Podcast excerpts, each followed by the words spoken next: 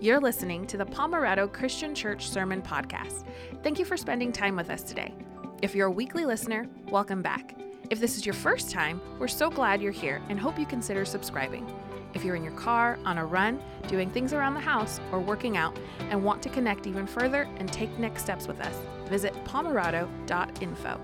Now, enjoy this week's message. Well, good morning. Welcome, everybody. It's good to see you all here. Want to welcome those of you who are joining us in person. Want to welcome those of you who are joining us online, whether it's live watching online or whether you're watching or listening at some point throughout the week. Just know that we're so grateful to be able to dive into God's Word together, and we're so excited to be able to see what He has for each and every one of us. As Michelle mentioned um, in that video that we're in this both and series. And the concept behind this stems from a conversation I had uh, a year ago with this idea of the tension of, of both really good things and really hard things that permeates throughout our lives, especially highlighted in a Christmas season. So last week we talked about how we want everything to look like it's ideal. We have a, a perfect Christmas card photo, but then we recognize all the chaos that it takes to take that picture and recognize that we want everything to seem ideal, but there's also this fact that there's very real difficulty, challenges, experiences that we all have, and how we want to navigate how to find hope that we can have an ideal relationship with Jesus Christ, but recognize that sin is very real, and so we need a hope that is real as well. And so, over the next couple of weeks, we're going to be looking at peace today. We're going to be looking at joy and navigating traditions we have, as well as transitions when those traditions are changing or moving, and how to find joy in the change. Then, also looking at love and the idea of how this is both the most wonderful time of the year, and for many of us, it is an incredibly painful and, and sad and, and difficult time of the year as well. So, acknowledging that there's a tension that Christmas can both be amazing and hard and acknowledge that it's because of that tension that we live in that we long for, need, and crave hope, peace, joy, and love. It's also an opportunity for us to do this dynamic where we're looking at something that happens in the Old Testament, that Jesus describes the fulfillment that he brings for those different things. So last time it was the idea that in the same way that through all people, they all died through the one man Adam, so in Christ all will be made alive. And so it's this idea of both the Old Testament and the New Testament are one cohesive story about God who loves his people even when we rebel. And he wants to restore shalom, restore that peace, that right relationship to be made whole and complete, and the relationship that we have always been designed to have with God but because of sin has caused us to fall short and be separated from him. So it's acknowledging that God's word is cohesive, that both the old and the new point us to Christ. That the old is Christ concealed and the New Testament is Christ revealed.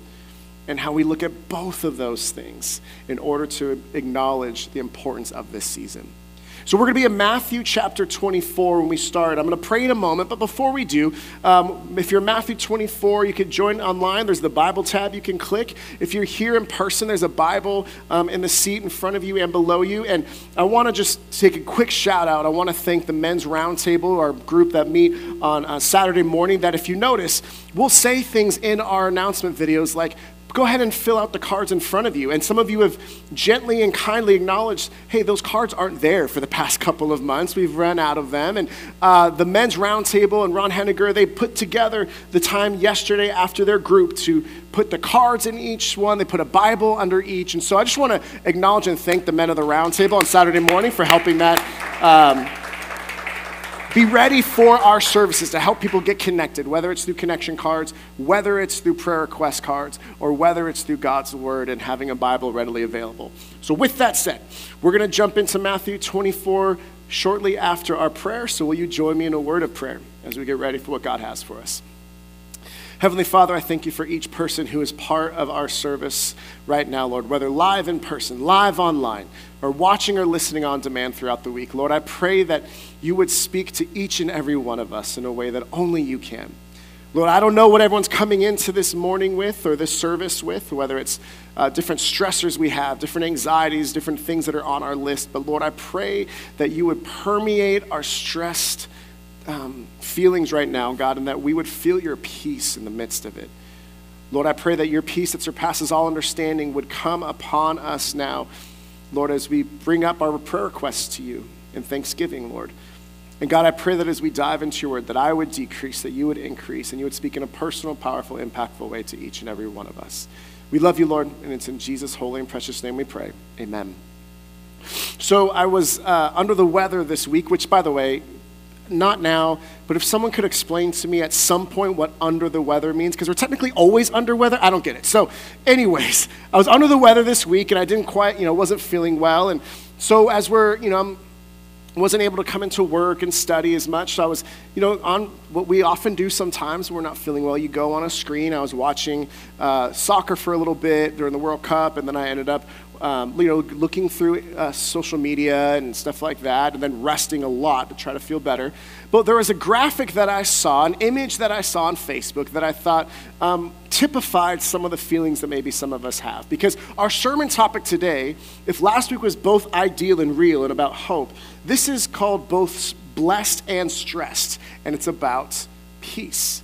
It's acknowledging that this is a season where we all have our lists of things that need to get done and we think about, okay, we need to buy Christmas cards. Well, first, we need to take the Christmas photos. We need to buy Christmas cards. We need to plan the different meals. We need to make sure we have all the presents available. We need to plan all 17 of our Christmas holiday parties that are happening in one month. We need to be able to navigate who we send everything to. We need to make sure that everything is clean for when people come over. Who do we invite?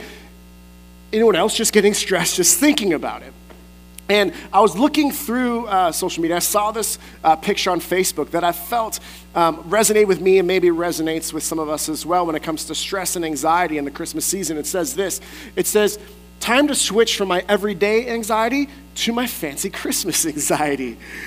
There's another one that's very similar where it's um, a bunch, it's like a, uh, it says like normal anxiety and it has like all these little like lines like you know in your mind you can't think think clearly everything's a jumble like a like picture like an electrical wire that's all like rooped up and you can't get out. And then it says this is my regular anxiety. And then it says my christmas anxiety. And it's the exact same picture except for like five christmas lights on the ends of those strings. And so it's just we're festive, but also this is crazy stressful in this time. And it's acknowledging that all of us come into this season feeling stressed. And so it's recognized what that looks like. And so BetterHelp, which is an online um, counseling website, uh, they did a survey in November of 2022. So this is like hot off the presses or whatever the internet equivalent is of hot off the presses of very recent data of a thousand adults that were surveyed for this.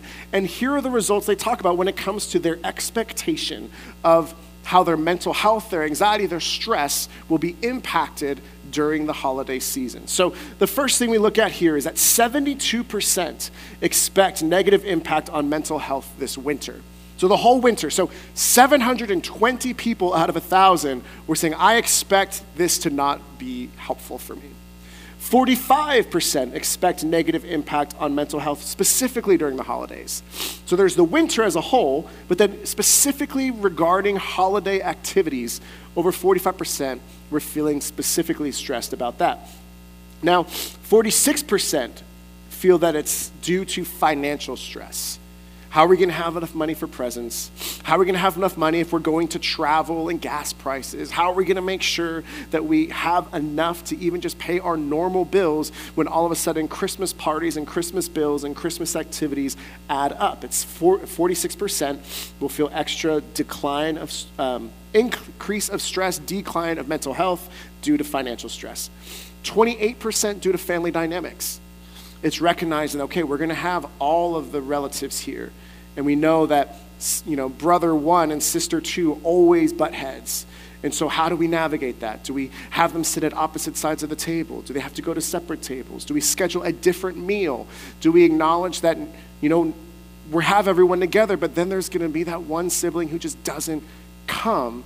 And then there's just this cloud that hangs over. There's relational and family dynamics that stress increases during this season. 31% will be due to other stressors. Now, these other stressors, according to the survey, included making sure we do all the shopping, make sure we're spending what we need to spend, which I know sounds like financial, but it's still um, a separate thing in the sense of it's just all these things added up, and then even to cooking the meals, all of the things together. It's acknowledging that when we're stressed, which according to this, many, many of us are, we need to navigate how we're going to respond to it. Because we all experience stress. But how do we respond to stress? See, if you're like me, you, you, my initial thought is to want to find ways to relax. And I use that term specifically because I want to I want to just get away from my stress for a moment. I want to just relax. I don't want to have to think about all the different lists. And so some of you are like, when I'm stressed, I want I get powered through to do lists and to check things off. And others are like, I want to make sure when I'm stressed, I put a list somewhere far, far away, like that I don't look at. So when we look at relaxation and we look at how many of us will respond to stress, here's what that same data or that same survey tells us is that 55% will respond to stress by overindulging eating, shopping, or self care or pampering. So we think, I'm really stressed right now. I'm only going to eat one more batch of holiday cookies. I'm really stressed right now. I'm only going to, I'm just going to buy, you know, I'm buying everything for everybody else. You know, I deserve to buy something for myself. And you buy, you spend money you don't have to buy gifts for yourself you don't need. It's self care. It's thinking not just self care like I need to eat well and sleep well. That's important. But it's like pampering. So I'm going to go get a massage. I'm going to go get nails done. Are these things bad in of themselves? No. But the idea is they're responding by overindulging, by acknowledging we want to go over and above what is healthy for us to do. 42% say they'll sleep more, which sounds great until you have kids and you realize that's not a thing. And then 35% will watch more TV or movies. So they're just gonna, like I've, when I was sick, I just put on a screen and you just veg out. You just watch TV. And, and some of this is together, right? You might be eating and shopping online using your phone while watching a TV on the screen. Like you might be doing all of them at once, but it's acknowledging that, you know, 30, uh, sorry, 35% of us will watch more TV and will watch more movies. Many of them are Hallmark Christmas movies, which I have to say, they all end the same. It's happy. So 28% will scroll social media more. They'll just, again, veg. They'll turn off their minds. They'll relax. And they'll think that comparing themselves to everyone's best highlight reel and comparing that to their own blooper reel will somehow make us feel better about ourselves, which, friends, it doesn't and it won't. 33%, only one in three people will actually talk to someone about their stress this, in this season two thirds of us, statistically in this room, two thirds of us will keep that little ball of Christmas light stress inside of us and we'll push it down, but it'll seep out in other ways, whether it's overindulging, whether it's spending, whether it's whatever it may be. Only one in three of us will actually talk to someone, a friend, anyone, family member, open up about it, and yet only 9%, one in 11 people, will actually help seek professional help, or someone who has a counselor will entrust them enough to say, I'm really struggling right now.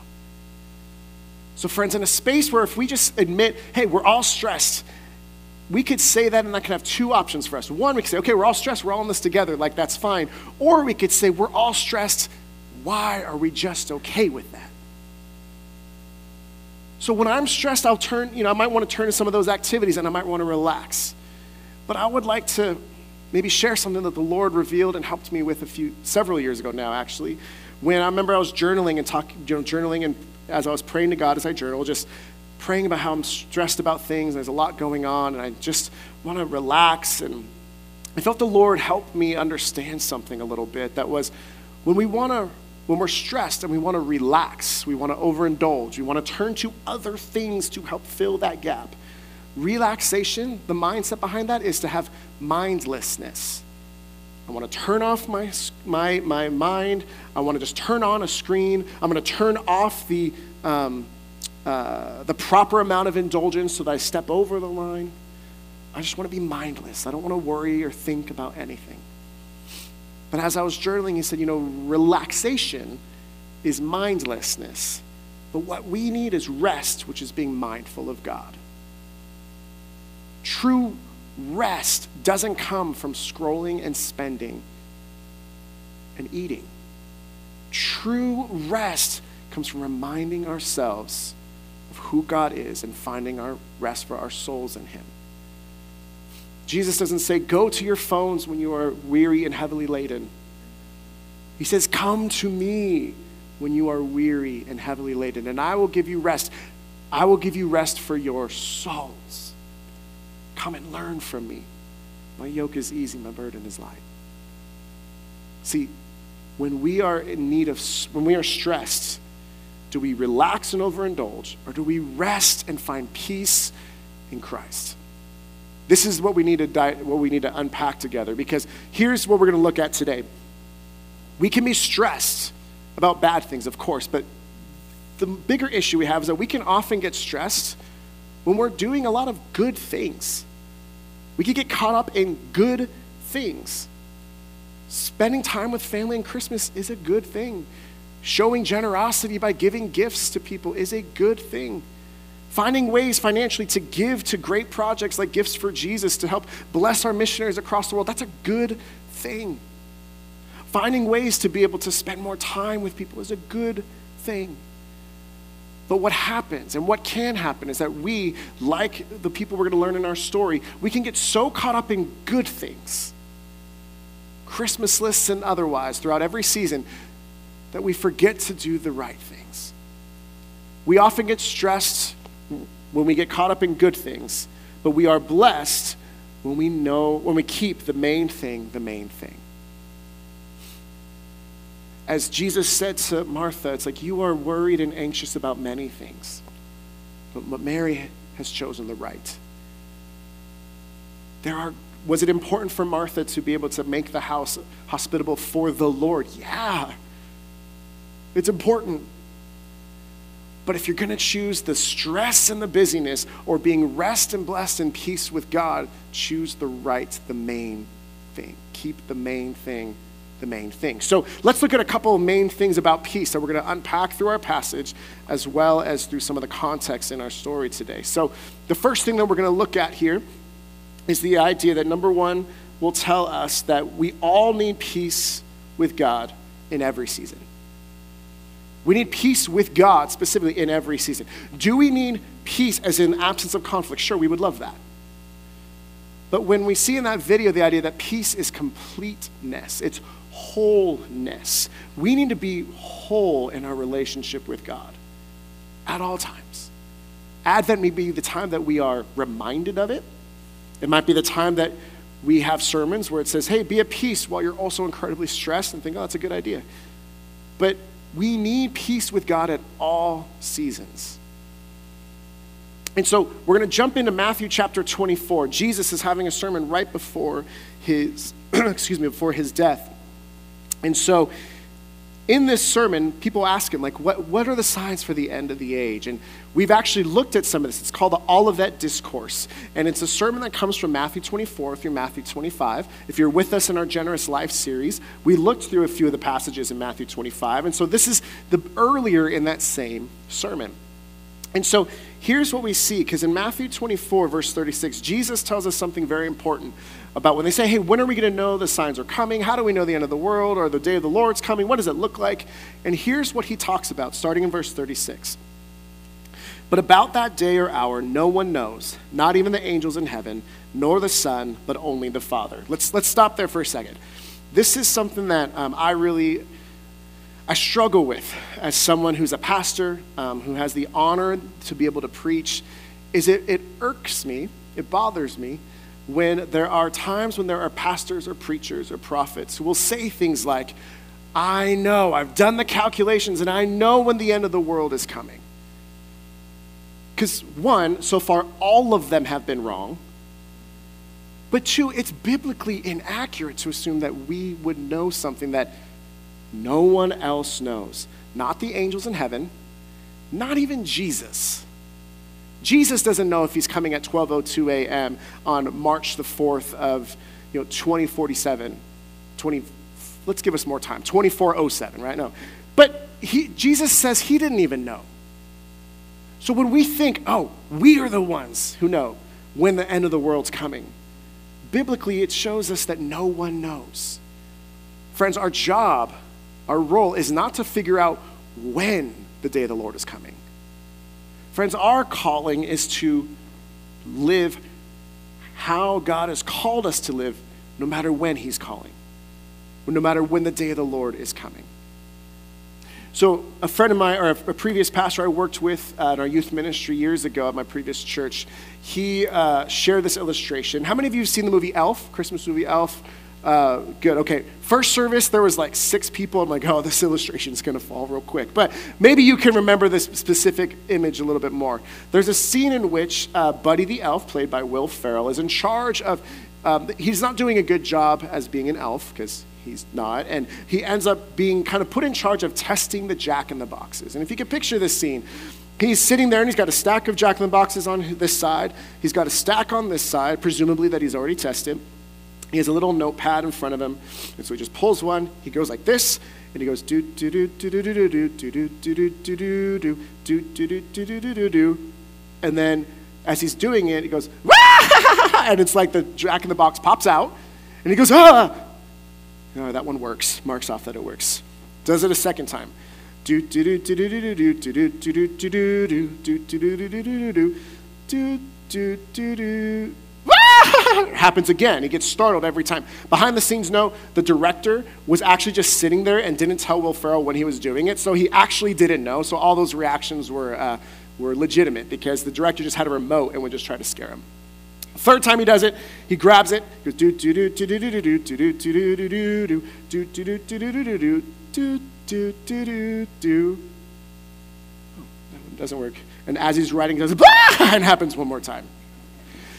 Here's the point what we are called to do as Christians when it comes to what Jesus says is we are called to be watchful of the signs, but not to try to figure out the exact when. We are called to live in such a way that it doesn't matter when it happens because how we live does not change, which always living watchfully and faithfully. And so, what are the signs? Well, Jesus outlays or lays them out in Matthew 24. But for our example, we just use the signs are this: do do do do do do do do do do do do do do do do do do because you all know it's supposed to be pop goes the weasel, right? Like you know when it's supposed to happen. But like that illustration, sometimes even when you think you understand the signs, it can surprise you. So the idea here is that we're not trying to figure out and calculate the date. If Jesus doesn't know something, far be it from me to assume that I can. But recognizing that our job is not to do that. Instead, it's to live in such a way. Because here's the pattern that we've established last week, and we're continuing throughout the series that in these, these sermons, there are different times where there's four times in the New Testament that says, as something in the Old Testament happened, so it will be because of Jesus or so Jesus fulfills it. Last time, as we talked about from 1 Corinthians 15, it was, as all died through the one man and the sin of the one man, all, so shall all be made alive through Christ Jesus. Here's this example. As it was in the days of Noah, so it will be at the coming of the Son of Man. What does he mean by that? What does Jesus mean? He says, For in the days before the flood, people were eating and drinking, marrying and giving in marriage, up to the day Noah entered the ark those are all good things. Eating, drinking, being merry, they were going about their lives. Those were all good things. And yet they were missing what God was doing. Here's why we see that. And they knew nothing about what would happen until the flood came and took them all away. Friends, we can be so caught up in good things eating, drinking, being married, or being giving others off to marriage, getting ready for Christmas lists, and celebrating this beautiful, beautiful day. We can do all a lot of good things and yet still miss the main thing. The main thing is having a right relationship with Jesus. Because as we read in our Advent reading, we acknowledge that the second Advent, the second coming of Christ is coming, and we do not know the day, we do not know the hour. And for all we know, today could be the day and this could be the hour. Are you ready? Am I ready? says this This or that is how it will be at the coming of the Son of Man. Two men will be in the field, one will be taken and the other left. Two women will be grinding with a handmill, one will be taken and the other left. Therefore, keep watch, because you do not know on what day your Lord will come.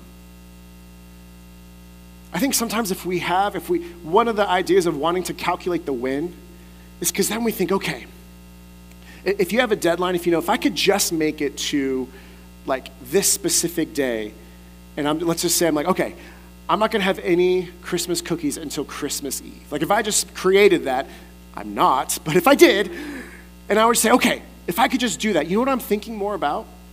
I'm thinking more about the Christmas cookies on Christmas Eve and all the things I can't, or what I can't have until the day where all of a sudden I get to overindulge. When we have deadlines or we have dates or we have specifics, it causes us to think we're living a certain way for a season, for a little bit, temporarily. But if we don't know the day, we don't know the hour, we're called to just keep watching and keep faithful, then our mindset has to change from I'm only going to watch what I eat until Christmas to I better watch how I eat I want to see how I want to live with peace, period. Not for a small season. I don't want to just be made right with God because I know a, a test is coming up. I'm going to fall, I'm going to have that test, but the thing is, we never know when the Jesus will come back again or when our time on earth will end. So we live today, right now, as if the end could be at any moment. Max Lucado says it this way, and because of Bethlehem, his Christmas devotional. If you knew Jesus was coming tomorrow, what would you do today? Then do it. Live in such a way that you would not have to change your plans. If you knew Jesus was coming tomorrow, would you still spend an hour scrolling social media today? Would you still try to buy everything on Amazon today? Would you still try to, whatever it is, or would you say, you know what, what's really important for me to do today is to make sure I'm right with all the people I love most. That any impending conflict that's been going on, that's been emanating under the surface, I want to make sure that I'm things are right between us. Doesn't mean things have to be perfect. Doesn't mean that all is perfect at all, but I want to tell my kids how deeply I love them. I want them to know that the only one who could possibly love my kids more than me and Steph is their Heavenly Father. I want to invest in relationships. If I knew Jesus was coming tomorrow, I want to love people well today. But since we don't know how many tomorrows we have, ought not we live that way today and every day? Live in such a way that you won't have to change your plans. So we can get caught up in good things. It's not wrong to have stress because of Christmas. What's wrong is when we allow the stress of Christmas to allow us to miss the blessing of Christmas. But we also need to know about peace, something that Jesus brings us the peace we need. We need peace, that's number one. So, number one shows us we need peace with God in every season. Number two is that Jesus brings us the peace we need. Jesus alone. Now, I'm going to ask you to walk through a little bit with me, and, and I hope that this um, little uh, aside can maybe point us to something that encourages you. I, these are the kind of things when I study, I love diving into. And I know maybe not all of you will, but for those of you who do, hopefully it's encouraging as well. Because I love when I look at the whole story of the Bible and recognizing that there's one Holy Spirit one divinely inspired author, or excuse me, the Holy Spirit is the author, divinely inspiring dozens of people over thousands of years across three different continents through 66 different books in order to tell the story of how God wants to restore the shalom of a right relationship with his people no matter how much we wander. And so, acknowledging that there are times when God's story connects between the old and the new in a way that we don't always see coming. And maybe it impacts us when we see the, um, the intricacy and the intentionality of what's been said, when it's said, where it's said. So we look here and we recognize that Jesus had already referred to the story of Noah. And so Noah many of us know the story already, but the idea is how do we know that he was, he was told to be able to um, build the ark? Because all the inclinations of all the hearts of every people were evil always. That's what Genesis 6 says, and that is heavy. So God says, I gotta, I gotta start over. And Noah found favor, and they were put in, and he create, he built an ark according to the instructions that were given him from the Lord. And as he's building this ark, the people are going about their lives. They don't know anything different. And yet, when the floods come, and for 40 days and 40 nights it rains, and then it takes over a year for all the waters to recede. Whether you know the story or not of Noah, you know two things. One, you know that there are two of every animal that came, except for the clean animals. There are seven of those, but we don't need to worry about that. But there's at least two of every animal that came. Then you also know that there was one specific symbol that a dove brought back that showed us that the peace had been made between God and his people, that he would not cover the land with water anymore. There was the rainbow that was the sign of the covenant, but we saw this that was specifically referring to what happened when the dove was sent out. When the dove returned to him in the evening, there in its beak was a freshly plucked olive leaf. Then no one knew that the water had receded from the earth. I love God's word because it gives us specifics when it doesn't always seem specifics are necessary. Whether that was a balsam leaf or a birch leaf or a Canadian maple leaf, we don't really need to know. But it says an olive leaf. I wonder if there's a reason that maybe, maybe Jesus is referring to this story at this time in the location he's at. I referred earlier that this is known as the Olivet Discourse. Here's why. Because in the beginning of Matthew 24, it sets the setting of where Jesus is sharing the story. Matthew 24, verse 3 As Jesus was sitting on the Mount of Olives, the disciples came to him privately. They said, Tell us, when will this happen, and what will be the sign of your coming and of the end of the age? So we see that the olive branch, something that the olive branch becomes this universal symbol for peace. It's something that we see all the way back in Noah, that the dove brought an olive branch and it showed that the land, the waters had receded, and it symbolized peace between God and people. We see the rainbow that ends up showing the covenant. But then we see the olive branch with the Greek god Irene, which comes from the word Irene that we learned about in the video. Irene, and then also through the Roman counterpart, that goddess is named Pax. Both of them have an olive branch in their right hand. So for years, for thousands of years, an olive branch has shown us about peace. Now, why is this important that Jesus is at the Mount of Olives then? Well, the Mount of Olives was mentioned two specific times in the Old Testament. The first time it's mentioned is because David flees there after Absalom, his son, successfully revolts against him. And David has to flee and he has to leave. And it talks about how it's a time of great sorrow and it's a defeat that was embodied by him going to the Mount of Olives, which is just right outside to the east of Jerusalem. And so the second time that it's mentioned is in Zechariah 14, and that God will stand there on the day of the Lord. What, what does this mean? Well, as one of the commentators I have, Kim Paffenroth says, let's go to the next slide, says the Mount of Olives thus held implications of both defeat and ultimate redemption. So Jesus is talking to a Jewish audience. He's talking to people who know that as he ties in the story of Noah, they're going to think potentially about an olive branch. Is it possible that he said, I'm going to tell you about, I'm going to sit at a place that has a symbolism of death and a symbolism of ultimate redemption?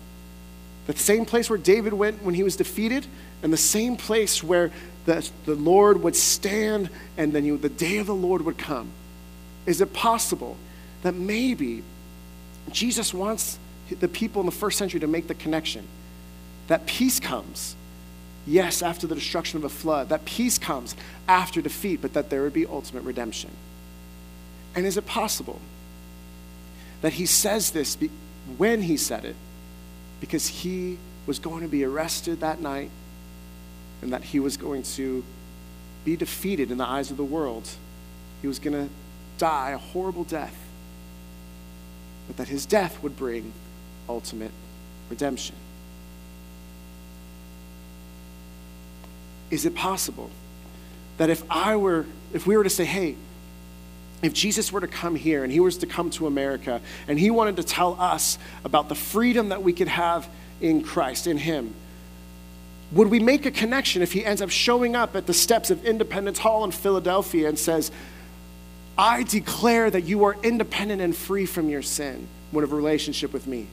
Because we historically would acknowledge that that was the place where the Declaration of Independence was signed, that it was a different kind of independence, but that we make the connection that he's saying he's going to a specific location at a specific time with a specific message that he would be the fulfillment of. And then he says, I'm here and I'm going to set you free. Is it possible that as Jesus is saying this at the Mount Olives, at the foot of Mount Olives, he's pointing people that even though they're going to experience a defeat, even though it's going to look like he's lost, there will be an ultimate redemption through which he alone can bring peace.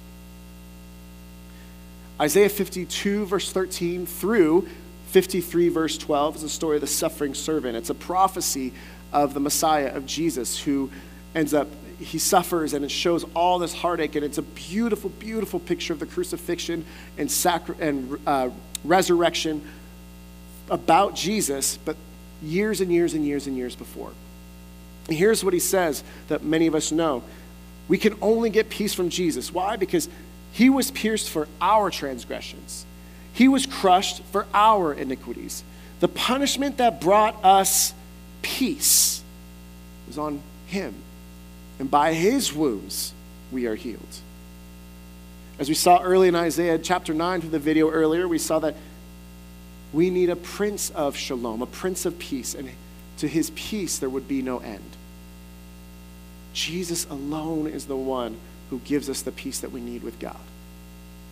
So we want to be right with others, but we also need to be right with God at all times because we don't know when our time will come.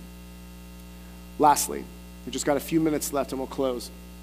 Number three tells us this that we are called to bring peace to others in need. That if we were just people who received the peace from Jesus and kept that to ourselves, how harmful and how sad that would be, and how much we would lose an impact in our world. If we know that everyone needs peace and that we can only receive it from Jesus, and we keep that good news to our holy huddles and to our safe four walls, then we are missing the call of the gospel.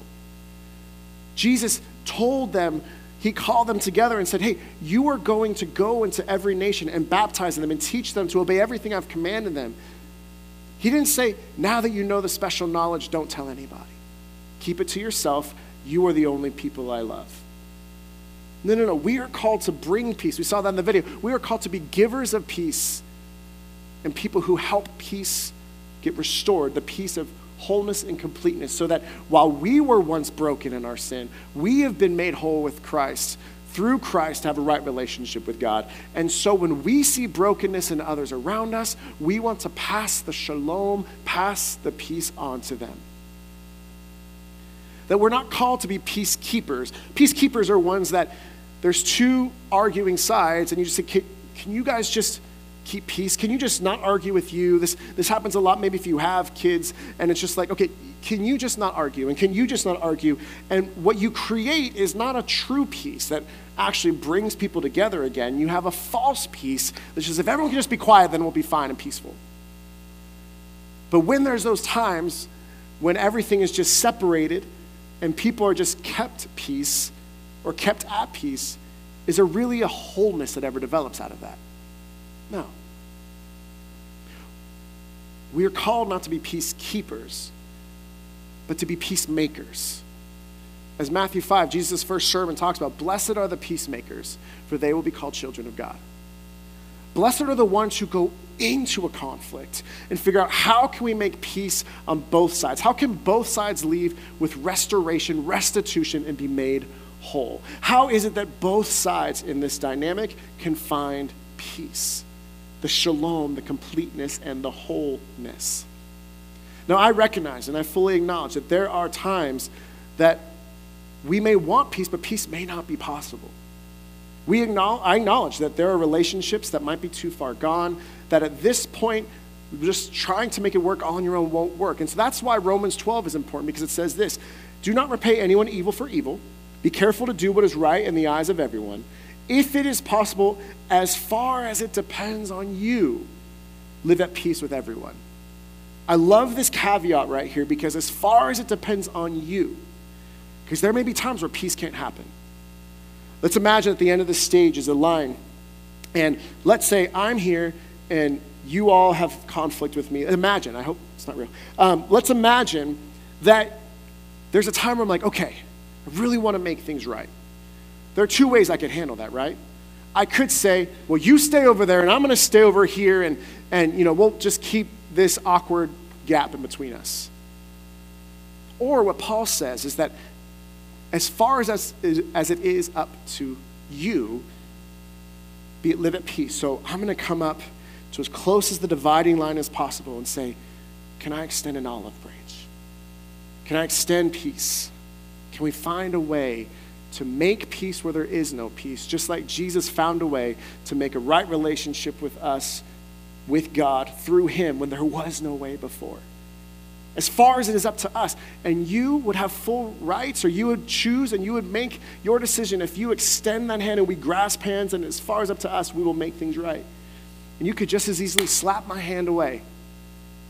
But then I would be able to say, as far as it was up to me, I've done what I could.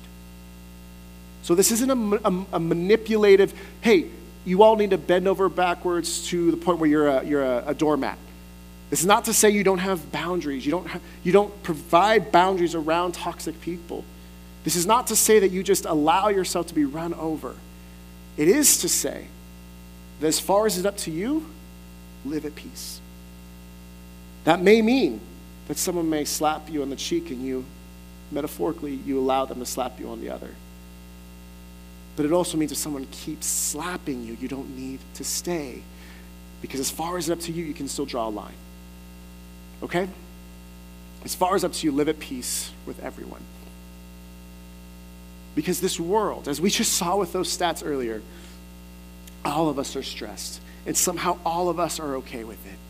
All of us long for a peace that we might just accumulate or um, attribute to relaxation. We just want to break with mindlessness. But we all know now that we need to be at peace with God. Jesus is the only one to have the ability to give us peace, and we are called to be peacemakers and peace bringers to those around us in need. We can't keep this to ourselves. We get to share it with those around us. Henri Nouwen shared this quotation from the devotional I'm reading this year, and he said, It is so important for the people around you, around me, to see the peace of Christ reflected in your eyes, your hands, and your words. There's more power in that than in all your teaching and organizing. That is the truth we need to keep telling each other. As much time as I might spend teaching and organizing a sermon and, and figuring out how we're going to present it and working on slides, it would be more impactful for me to be a person of peace in the image of our Prince of Peace. Through my eyes, through my words, through my hands, through how I live, what I say, how I speak, and how I view the world. To be people of peace, to be ambassadors of peace. To be people that no matter what tension we're going to experience over the next month, we would say, as far as it's up to me, I'm extending an olive branch to be people who say, hey, if you're fighting and you're fighting, can we come together? Can I help make a peace rather than just try to keep you separate to keep a peace? To be people who have the internal peace, to know that no matter if God called me home tomorrow, I'd be at peace with Him because of the relationship I have with Jesus Christ. And as we started off with an image that pointed us to how much stress we have and then we looked at the statistics. I, I, want to encourage us to look at one more image as we close this morning. That's less about its original Christmas list, but what the original list is things that need to be done. And what I would hope is that this list, as they edit it, as they change it, as you'll see in a moment, is a list of how we need to live. How can we be givers of peace and be lights in a dark world? Even if it's a tangled mess and we've got lights, we can still be light to be people who bring peace to those around us. It says this our Christmas to do list. Instead of buying presents, it's to be present. Instead of wrapping gifts, we still, these are fine, but focus more on to wrap someone in a hug. Instead of sending gifts, send peace. Shop for food, maybe we would donate food. And instead of just seeing the lights in our neighborhoods, to be the light in our world. It's less about what we need to do and more about who we need to be. People have been changed by the peace of God, to live in the peace of God, to invite others into the peace of God, so we can all have the peace of being made whole and complete in God. Let's pray. Heavenly Father, I thank you for each person who's part of our service, whether they're live in person or live online or watching or listening later. Lord, I pray that um, we all have our lists. We all have our things that we're stressed about. We all have our dynamics that we want to enjoy Christmas songs and we want to enjoy good food and good time with family and good um, traditions. But Lord, we also know that getting all the things done and all the expectations that we have for ourselves and that we think others have upon us cause us stress. Lord, I pray that as we all will experience different degrees of stress over the next couple of weeks, especially, Lord, instead of overindulging and turning to relaxation mindlessness, Lord, may we turn those screens off and turn our face towards you instead to be restful and be mindful of our relationship with you. Lord, I pray that you would fill us with peace, that if there are people we need to make peace with, may you reveal that. If there are tensions within our families that you want us to help be peacemakers because two other parties are arguing, may you reveal that. May we be called to live in your peace and to bring that peace to others around us who are in need as well. In Jesus' name we pray. Amen. Thank you for listening to the podcast. We want to be a church where people are changed by God to change the world. If you want to partner with us in this way, you can start by doing these two things. The first, if you haven't subscribed to this podcast, you can do that by hitting the subscribe button wherever you're listening so you can stay connected with us and we can broaden our reach. And the second, and this might be the most important thing you do, share this message with someone you know. And as always, remember you are prayed for, cared for, and loved. See you next time.